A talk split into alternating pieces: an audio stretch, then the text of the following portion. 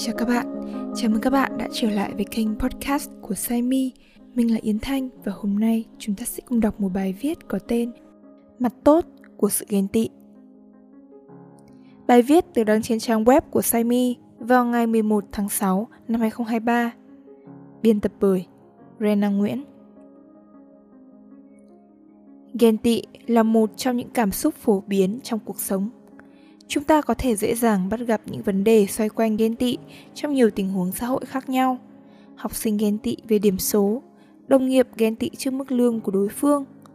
Ngoài ra, việc xuất hiện của mạng xã hội khiến cho tình trạng này càng trở nên phổ biến và rộng rãi hơn khi chúng ta dễ dàng nhìn thấy hình ảnh về cuộc sống của người khác mỗi ngày. Ghen tị thường được xem là một cảm xúc tiêu cực, nhưng có một số nghiên cứu đã chỉ ra rằng ghen tị có thể có những ảnh hưởng tích cực đến với sự phát triển của cá nhân và cộng đồng. Trong bài viết này, chúng tôi sẽ mang đến một góc nhìn khác về sự ghen tị và những lợi ích nó có thể mang lại cho cuộc sống của chúng ta. Phần 1. Ghen tị và các khái niệm liên quan. Theo từ điển APA, ghen tị là một cảm xúc không thoải mái, đôi khi là tiêu cực, phát sinh khi ai đó muốn có điều gì mà chúng ta không có hoặc ai đó đang có điều mà chúng ta muốn có. Sự khác nhau giữa envy, ghen tị và jealousy, ghen tuông. Envy và jealousy là hai khái niệm khác nhau về cảm xúc và ý nghĩa. Mặc dù hai từ này thường được sử dụng đồng nghĩa trong ngôn ngữ thông thường, nhưng trong một số trường hợp, chúng ta sử dụng để chỉ hai loại cảm xúc khác nhau. Envy thường được sử dụng để chỉ một cảm xúc ghen tị khi bạn muốn sở hữu một thứ mà người khác đang có. Điều này có thể là vật chất như tiền bạc, xe hơi, nhà cửa hoặc là một phẩm chất như năng lực, thành tích, địa vị xã hội và sự nổi tiếng. Và thường bao gồm sự khao khát giành thứ mà mình không có. Jealousy trong khi đó thường được sử dụng để chỉ một cảm xúc ghen tị khi bạn sợ mất điều gì mà bạn hiện đang có cho người khác hoặc cho người bạn đang yêu. Điều này có thể là tình cảm, quan tâm hoặc thậm chí là sự tín nhiệm. Jealousy thường gây ra một cảm giác bất an, sợ hãi và thường bao gồm lo lắng về sự mất điều gì đó quan trọng. Một cách để phân biệt hai khái niệm này là envy liên quan đến sự khao khát sở hữu thứ gì đó mà người khác đã có, trong khi jealousy liên quan đến sự bảo vệ điều gì đó mà bạn đã có. Phần 2 ghen tị độc hại và ghen tị lành mạnh. Lange và Cruzius năm 2014 đã thực hiện một loạt các thí nghiệm về đặc điểm của ghen tị độc hại và ghen tị lành mạnh, cũng như sự khác biệt giữa hai loại ghen tị này.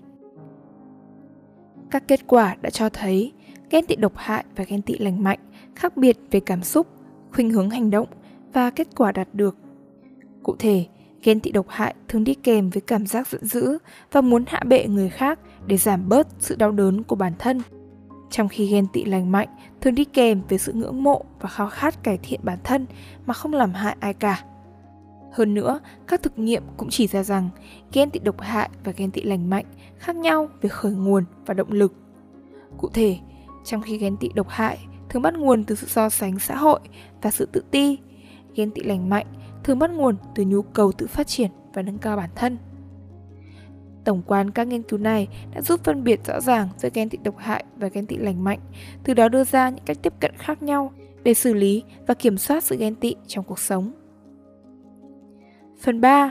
Phương tiện định vị bản thân Một nghiên cứu của các nhà khoa học tại Đại học California, Irvine và Đại học Buffalo, New York trên tạp chí Emotion đã chỉ ra rằng sự ghen tị có thể giúp con người định vị bản thân tốt hơn – trong nghiên cứu này, các nhà khoa học đã thực hiện các thử nghiệm với 200 sinh viên đại học về sự ghen tị trong các tình huống khác nhau.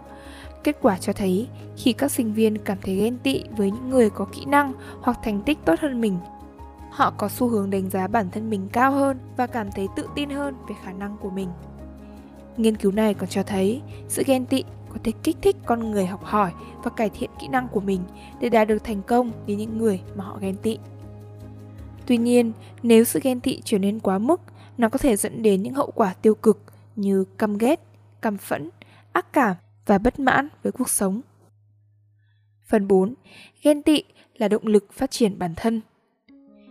Một nghiên cứu được công bố trên tạp chí Emotion năm 2009 chỉ ra rằng sự ghen tị có thể là động lực phát triển cho bản thân. Nghiên cứu này phát hiện ra khi người ta cảm thấy ghen tị với người khác, họ có xu hướng cải thiện kỹ năng và năng lực của mình để đạt được những mục tiêu tương tự. Điều này cho thấy sự ghen tị có thể thúc đẩy sự cạnh tranh và nỗ lực của con người trong việc phát triển bản thân.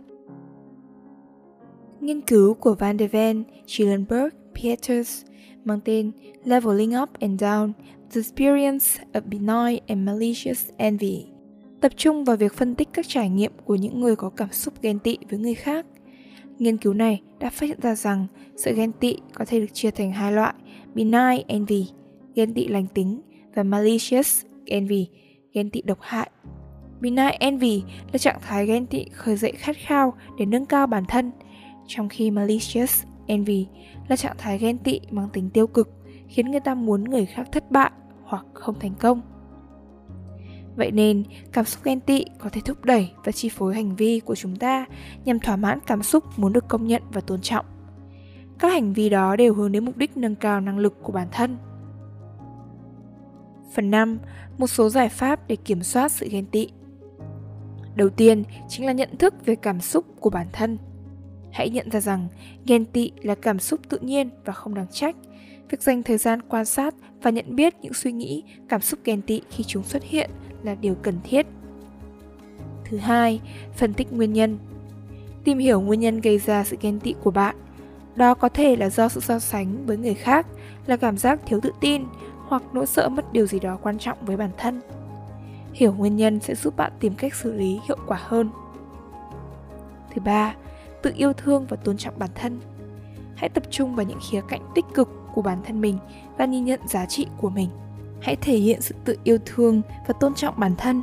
Và nhớ rằng, bạn cũng có những đặc điểm và thành tựu đáng quý. Thứ tư, giao tiếp cởi mở và chân thành. Hãy chia sẻ cảm xúc của bạn với những người khác một cách chân thành và mở lòng lắng nghe những gì họ nói. Giao tiếp là cách giúp xây dựng lòng tin và cùng nhau tìm ra giải pháp. Thứ năm, tránh so sánh và cạnh tranh vô ích hãy tránh so sánh mình với người khác một cách không lành mạnh và nhận ra rằng mỗi người đều có những mặt tích cực và hạn chế riêng. Tập trung vào sự phát triển của cá nhân và mục tiêu của chính mình. Hãy trở thành phiên bản tốt hơn của bản thân. Cuối cùng, tìm sự hỗ trợ từ chuyên gia. Trong trường hợp ghen tị gây ảnh hưởng nghiêm trọng đến cuộc sống và mối quan hệ của bạn, hãy xem xét việc tìm sự hỗ trợ từ các chuyên gia như nhà tâm lý học hoặc các nhà tư vấn để tìm hiểu cách xử lý ghen tị một cách chi tiết và hiệu quả hơn. Trên đây là gợi ý một số giải pháp. Tuy nhiên, mỗi người sẽ có cách giải quyết vấn đề riêng và quan trọng là bạn tìm ra được những phương pháp phù hợp với bản thân mình. Các bạn có thể truy cập vào trang web saimi.org hoặc page Saimi Tâm lý học và tôi để tìm hiểu nhiều kiến thức về tâm lý học hơn. Ngoài ra, dự án giúp mình hiểu mình, một dự án hỗ trợ tâm lý phi lợi nhuận sẽ luôn đồng hành cùng bạn trên hành trình phát triển bản thân và đương đầu với các thách thức trong cuộc sống bạn nhé.